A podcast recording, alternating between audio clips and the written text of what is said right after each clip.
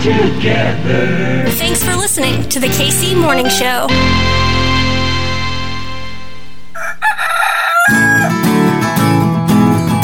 Everything's running smoothly.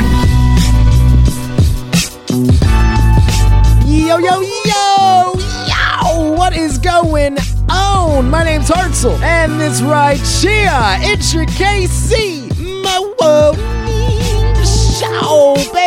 baby. What's the word, Kansas City? What's the word? The KC Morning Hose. So, hey, before we get to this special Thursday edition of Taking Back America, let me knock out some housekeeping. I, well, first off, I have some news and it's very good news. And we'll talk about that news next week. But number two, gonna be kicking it Friday at the Cable Dahmer Arena. We're doing that soccer. That indoor soccer. I'm going to be a part of the celebrity halftime game. LOL. Last time I did this, I almost went to the hospital. So there we go. Also, this Saturday after the Sporting KC game, I'm going to be kicking it over at Hollywood Casino from after the game until question mark, question mark, question mark. Yeah, uh huh. Conditions are so ideal in Kansas City. On the show today, like I said, a special edition, a special Thursday edition of Taking Back America. Myself, Professor Harvey Kaye. We reclaim that radical social democratic history of America. Say that 10 times fast. The reason we're doing it on a Thursday, the State of the Union was on Tuesday, and we're gonna talk about it. So we took a couple days to analyze, and we'll get back to the FDR series next week. But since it's been a while since me and Harvey have recorded, we thought we'd do a little news of the day on a Thursday. My name is Hartzell. It is a good ass day to be a Kansas Citian. Oh, yes, always. We'll see ya in the morning. Bye.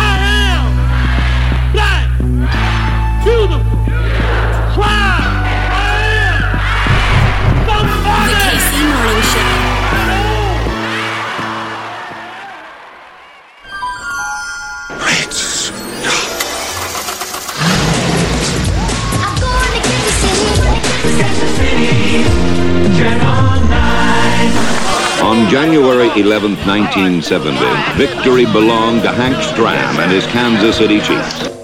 TV9 News special report, Close Up the Flood of 77. From the Kemper Arena in Kansas City, Missouri, it's Milwaukee Bucks against the Kansas City Kings. Now, Kansas Citians must decide what happens next. What is to follow the city's Holy Week riots? I am here at the American Royal World Series of Barbecue. Darryl Motley awaits, and the Kansas City Royals are world champions.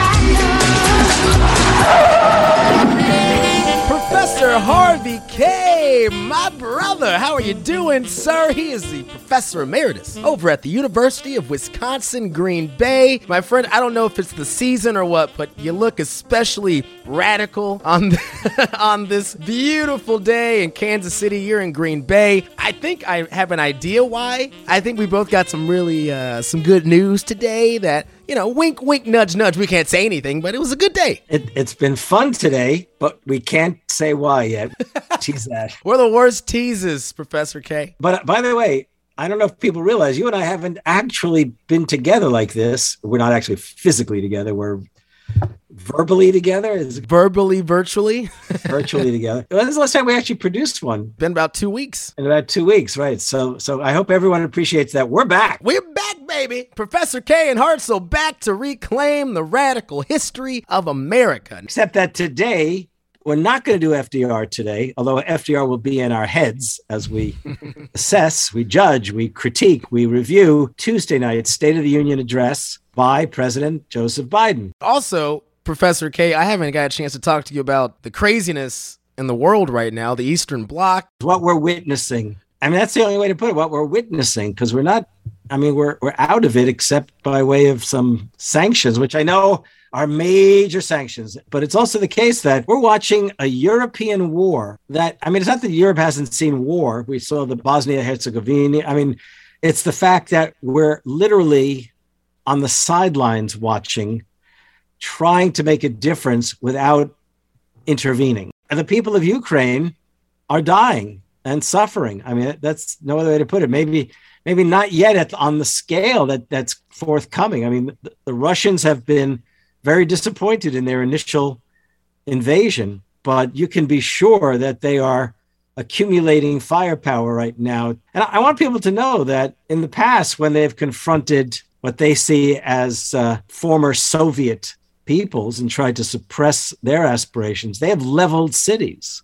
And I fear for what's coming. President Biden's State of the Union, it did in fact kick off with Ukraine. But let's get overall thoughts. Professor Kaye, what'd you think in general of the State of the Union? Is the state of our union actually strong, Professor Kaye? Let's put it this way. We- We know that he covered a lot of territory. He first of all addressed what clearly is a major crisis in international affairs the Soviet, sorry, listen to me, Soviet, I'm about to say, the Russian invasion. I mean, look, I mean, Putin is a leftover from the Soviet Union. Uh, that's to be clear. Though it seems quite often that he's more in the tradition of the czars as much as he is of Stalin and the rest. But he opens up with that discussion. And by the way, given the fact that he had to figure out how to talk about the invasion in a forceful way, in a threatening way, a promise that this will not go unaddressed and the sanctions are intended to be uh, powerful and impactful. But then at the same time, he had to actually say, but we're not going to get directly involved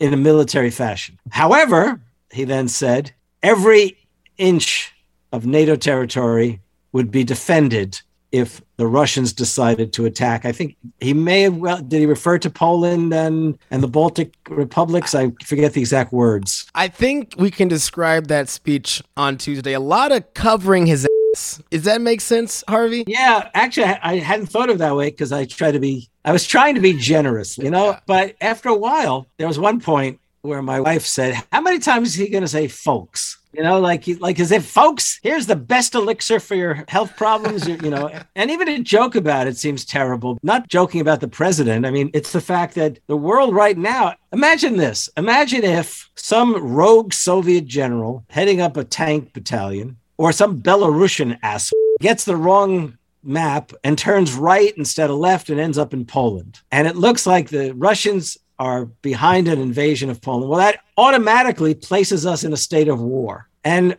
Putin has already heightened the threat of nuclear encounters. We've heard a lot of folks saying no fly zones, no fly zones. Well, that's about a half step away from war. It is an act of war. If you're going to, to be prepared to shoot down so I keep wanting to say Soviet. It feels like it though, Harvey. This feels Yeah. Or if you want to, we could pretend we're in Hollywood and we'll call them Ruskies, right? so he begins at that. And I think that was intended as a, you know, a sort of framing with the defense of democracy idea, which would also then segue, it would seem, into the questions that confront the nation. Because we all know, even if Biden didn't quite say it, he described the makings of a crisis of democracy. Absolutely. And he, he made all the right gestures. He mentioned the PRO Act, he mentioned Voting Rights Acts.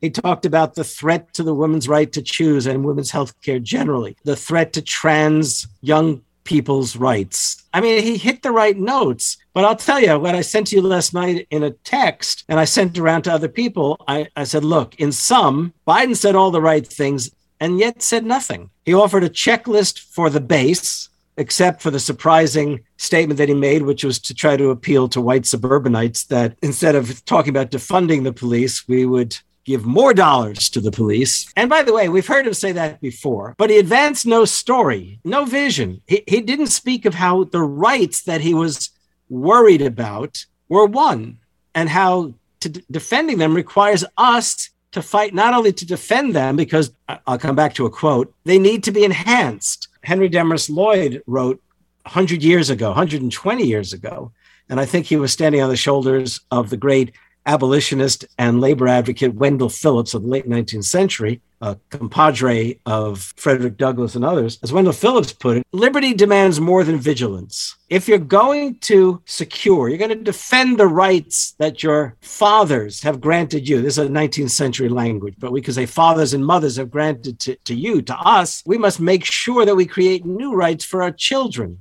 That is, democracy doesn't just get defended. The defense of democracy requires the enhancement of democracy. That's the key thing. It just wasn't there somehow. There was no story to bind together all the various strands of what he was saying and connect the anxieties and the aspirations Americans have to the past and the imperative of, of defending and fulfilling what our parents and our grandparents and our great grandparents afforded us. Uh, You know, I'm people always say you always expect too much of Biden. You got it. You, you truthfully, you didn't really expect him to do that, did you? Now, let me be clear about it. Honestly, in a fundamental way, no, I didn't. Given the fact that, and I'll come back to this, in for the 45 years of his political career, he was a neoliberal. He wanted to literally cut into Social Security and Medicare. So why why should we expect that, in spite of his having won the presidency in a more progressive on a more progressive platform, that he really would have changed?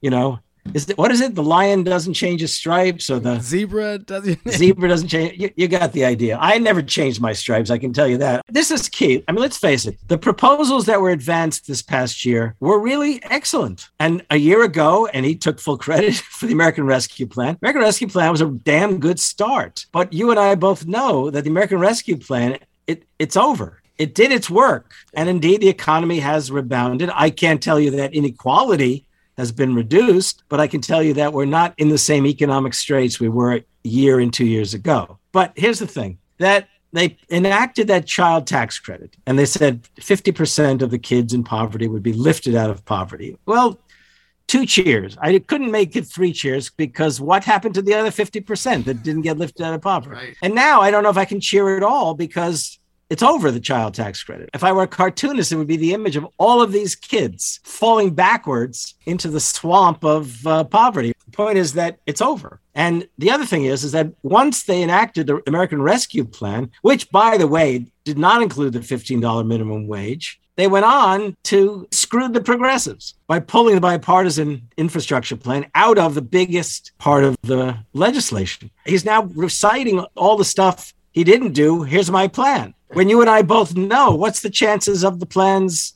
being enacted in whatever form? Zero. So, in other words, what he really needed to do is not just reenact last year. What he really needed to do was go well beyond that. And he needed to talk to Americans about American history and what the lessons of American history are. And the lessons are that I, Joe Biden, not unlike the greats Washington, Lincoln, and FDR, must talk to you not only honestly, but I must engage you in the struggle to defend and advance democracy. And that's not what he did. There was no call to workers, labor, Black Lives Matter folks, to use his word, to step forward again and make and push, make demands, be heard. Nothing like that. Join the campaign, something along those lines. So let's look at this speech.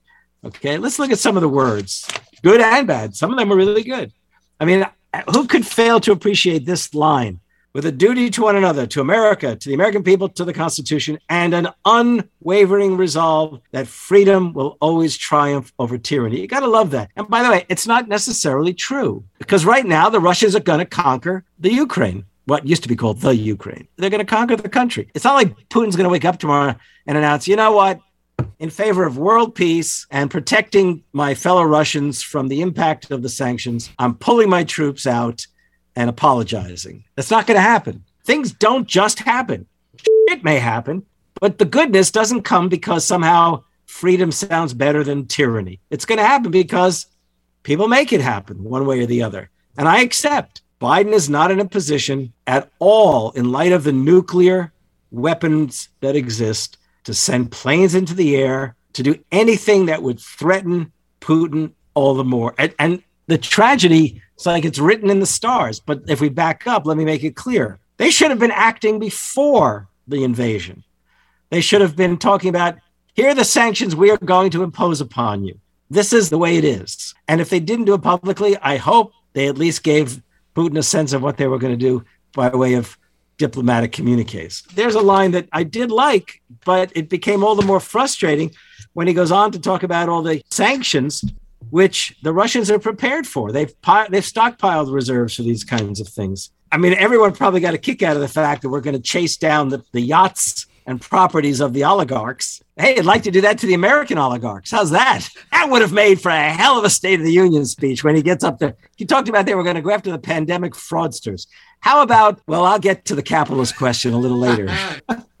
Next thing I wanted to call people's attention to, I've already referred to it. He talks about His dad, he always his dad had to leave his home in Scranton to find work. So, like many of you, I grew up in a family where when the price of food went up, it was felt throughout the family, it had an impact. Inflation, right? That's what he's talking about. That's why one of the first things I did as president was to fight to pass the American Rescue Plan. If people remember what we did a couple of weeks ago, remember what FDR did when he talked about accomplishments of his administration? He didn't say, I did this. He said, We did this. And that's where he should have said, We did this. And that's why we need you folks to once again apply pressure, make things happen. Well, they didn't, right? Now, at that point, he said a very a good a good couple of things. He said, unlike the $2 trillion tax cut passed in the previous administration that benefited the top 1% of Americans, the American Rescue Plan helped working people and left no one behind. I mean, call me picayune. They left 50% of the kids in poverty. Anyhow, and he goes on, and it worked. It created jobs. Now, he went on to do something that I thought was really good, but then again, he got his dates wrong. For the past 40 years, we were told that tax breaks for those at the top and benefits would trickle down and everyone would benefit.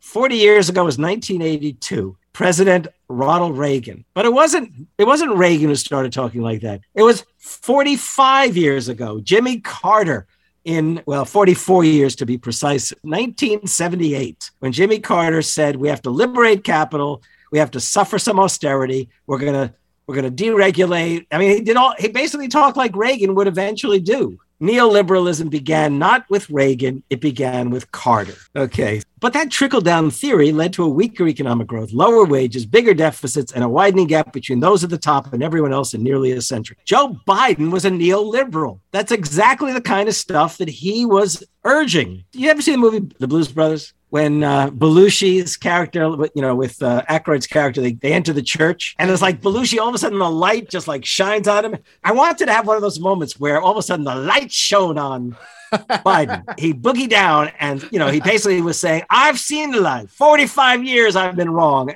That didn't happen. And then, of course, he segued from all of this to celebrate the Intel Corporation, billion dollar semiconductor megasite in Ohio. And all I could think of, well, what about just up the road at Lordstown, the plant that GM shut down? I mean, what about them? What about them? Why oh, couldn't he at least have said something to connect the two? He then, at the end of celebrating Intel, and had the Intel boss stand up and get applause. He then said GM is making the largest investment in its history $7 billion to build electric vehicles, creating 4,000 jobs in Michigan. Well, tell that to the folks in Ohio and Pennsylvania who were laid off. Let me put it this way knowledge is a dangerous thing. It, it hurts. It hurts. And he goes on and he said, We're going to fight inflation, blah, blah, blah, more infrastructure, innovate. By the way, great. I celebrate that stuff.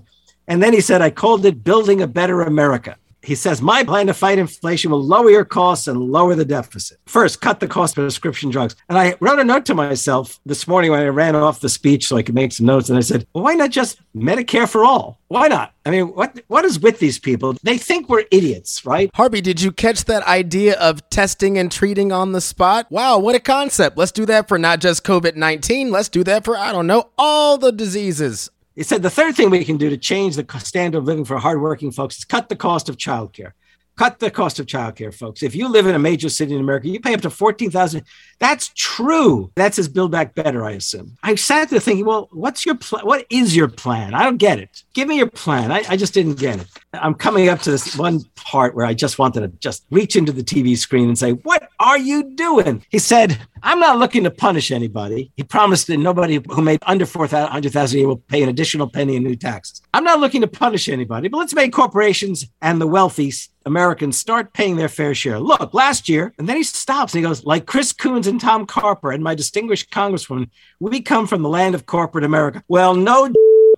Chris Coons, the one who stands out in my mind, voted against against the $15 an hour minimum wage. Well, my goodness, why doesn't he say, and Chris Coons, I've got my eye on you, you know, something like that. I'm going to get to this point in the speech. He said, basically lowering your costs means demanding more competition. And he says that I'm a capitalist. He says, I'm a capitalist. No, you're not. You're president of the United States. But capitalism without competition isn't capitalism. One of my former students, a PhD student at Loyola University, sent me a text at that immediately afterward. It was a really clever text. And he said, he said, capitalism without competition is exploitation. Now, that would be a really meaningful sentence, and it wouldn't be so jargon like if they dropped a few words. What he meant is capitalism is exploitation. That's Chad Osteen, my former student who's in, in Chicago now. Promised him I would give him credit. I like the fact that he said raise the minimum wage to 15 an hour and extend the child tax credit so no one has to raise a family in poverty. Well, extend it and enlarge the child tax credit. One. Two, Chris Coons, he could have said, Hey, Chris, Kyrsten Sinema, you folks who had the audacity to vote no on $15 an hour, get it together. I mean, he, we're supposed to believe it was the Republicans' fault the way he was talking. No, it was the Democratic Party right wingers, the corporate Dems. It was their fault. Then he, he throws out a bone to labor. Let's pass the PRO Act. When a majority of workers want to form a union, they shouldn't be able to be stopped. One line.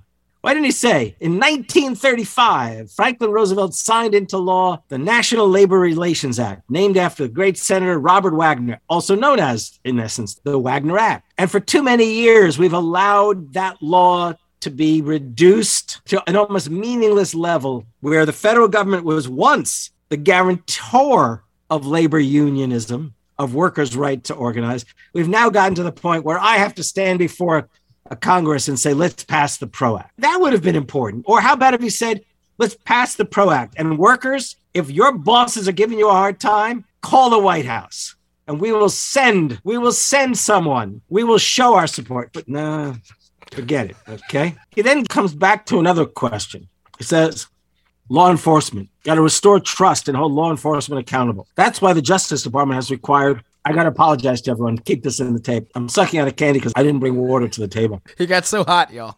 That's why the Justice Department has required body cameras, banned chokeholds, and restricted no knock warrants for its officers. He might have wanted to recall some of the police killings. And if he wanted to balance it off, he could have talked about policemen who died on the job, which he went on to do. He says, that's why the American Rescue Plan that you all provided, this is one time when it's like that you all provided. And then he says the punchline we should all agree the answer is not to defund the police. And by the way, I don't think any congressperson ever called for defunding the police. It's to fund the police, fund them, fund them. You know those guys who say, come out to the raceway like Sunday, Sunday, Sunday. That's exactly what he says. Fund them, fund them, fund them with resources and training. Resources and training they need to protect their communities. I think my point is made. I don't need to go there. And then he turns to the question of the right to vote. The most fundamental right in America is the right to vote and have it counted. And look, it's under assault in state after state, new laws have been passed, not only to suppress the vote, we've been there before, but to subvert the entire election.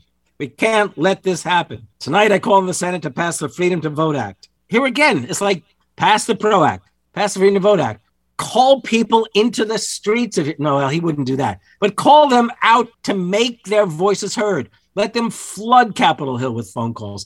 Let there be a march on Washington for union rights, you know, workers and voters' rights. I mean, let's let's get serious about this, is what I'm getting at. You know, I can go on and on. He next came up to the question of Roe v. Wade. He said the constitutional right affirmed by Roe v. Wade, standing precedent for half a century, is under attack as never before. He had some Supreme Court justices sitting in front of him who are salivating at the chance of doing in Roe v. Wade. He should have looked down to them and said, the court has no right to overturn women's rights. Right there. And by the way, I just want to say there were people on Twitter who didn't even hear me as vociferously as I am now, who thought that I was unkind, who thought that I should have celebrated the speech. Well, said a lot of stuff, but it nothing in that speech last night is to be rejected necessarily. It's the fact that he didn't show a way forward, a path forward. And to do that, he would have had to talk a little bit about how we came to possess rights and the imperative of Americans to gather together, to unite across all the divisions that the Republicans and even the Democrats have allowed to literally get in the way of progressive possibilities. Didn't happen. I thought it was a fine speech. That man packs platitudes better than most. I got to give him credit for that. He nailed the close, for sure. Now is the hour, our moment of responsibility, our test of resolve and conscience, of history itself. It is in this moment that our character of this generation is formed. Our purpose is found. Our future is forged. Well, I know this nation. We'll meet the test, protect freedom and liberty, expand fairness and opportunity, and we will save democracy As hard as those times have been, I'm more optimistic about America today than I've been my whole life because I see the future that's within our grasp. Because I know there's simply nothing beyond our, our capacity. We're the only nation on earth that has always turned every crisis we've faced into an opportunity. The only nation that can be defined by a single word possibilities. So on this night, on our 245th year as a nation, I've come to report on the state of the nation, the state of the union. And my report is this the state of the union is strong because you, the American people, are strong. We are stronger today. We are stronger today than we were a year ago. And we'll be stronger a year from now than we are today. This is our moment to meet and overcome the challenges of our time. And we will, as one people, one America, the United States of America. God bless you all, and may God protect our troops. Thank you. Where do we go from here, Harvey? Closing it out. What do you think? Is this going to be the speech that helps them out in the midterms? What would you rank it? Close it out. Well, let's put it this way: it will soon be forgotten. The speech it will soon be forgotten, unless unless Biden decides it's time for a road trip. And get your forces together and get out there, rally Americans, do what you didn't do in the speech, call them forth, let them meet each other. Let's put it this way Am I going to fantasize and imagine, even if people turn out that somehow or other this is all going to happen? No, but let people feel invested in it. Let them believe that you, Joe Biden, mean everything you say because they didn't see you fight for a year. They didn't see you call workers up and say, if this Congress fails you, you turn out anyhow. Force the issue. Professor Harvey Kaye, next week, my brother, what we going to be taking back next week? Okay, we're going back to FDR, Franklin Roosevelt, and we're going to deal with the beginnings and into the first year or so of his third term as president. We'll look at his third inaugural address all the way through to a speech that I absolutely love, which was February 23, 1942, when he spoke to the nation in a fireside chat and he reminded them of Washington's retreat across New Jersey in the winter of 1776. That is the end of the year 76. And then he recalls Thomas Paine in the crisis papers. He, he says basically, you know, at the opening of the speech, everyone will see, and the pivotal set of words there are from Thomas Paine's crisis paper. These are the times that try men's souls. But he goes on to rally Americans. I think the Democrats could use a hell of a good dose first of Thomas Paine and then a good dose of Franklin Roosevelt. But just you and me pushing right now. For now, it's you and me and the rest of our comrades, Professor Kaye. And before I let you go, 30 seconds, because you're going to hop on radio here in a bit. Plug that PDA piece, the 21st Century Economic Bill of Rights. You, Alan Minsky, a lot of folks put this together. Where can we go? Okay, so Alan Minsky, who is the executive director of Progressive Democrats of America, and I put together a call for a 21st Century Economic Bill of Rights, drawing on FDR, A. Philip Randolph, Martin Luther King, Bernie Sanders, a whole host of significant progressives in the past. We've garnered support quite a bit. It's growing. It's available online at Progressive Democrats of America. I've been tweeting it a lot. If you really want to see the final copy, go to Common Dreams, the website, and just plug in my name or Alan's name, M I N S K Y, or Economic Bill of Rights. And then in a couple of weeks, when Hartzell and I take up FDR call for an Economic Bill of Rights, we'll then also, I hope, address this 21st century Economic Bill of Rights. And hopefully we'll have Alan join Hartzell and me. And if any of you also just want to have me send it to you directly, go on Twitter. I'm at Harvey J Kaye. Say, can you send me the link to that Economic Bill of Rights call that you and Alan Minsky did? Or just say, show me the Economic Bill of Rights, and I'll send you the link. And I'll insert it into our show notes today as well. Oh, great. So I got you covered. I love you, brother. In solidarity. We'll chat next week. Love you. Next week. What say can you see by the dawn's early light? What so proudly we hailed as the twilight bright stars through the perilous fight? For the ramparts we watch were so gallantly screaming. America, America, America. America, America, America.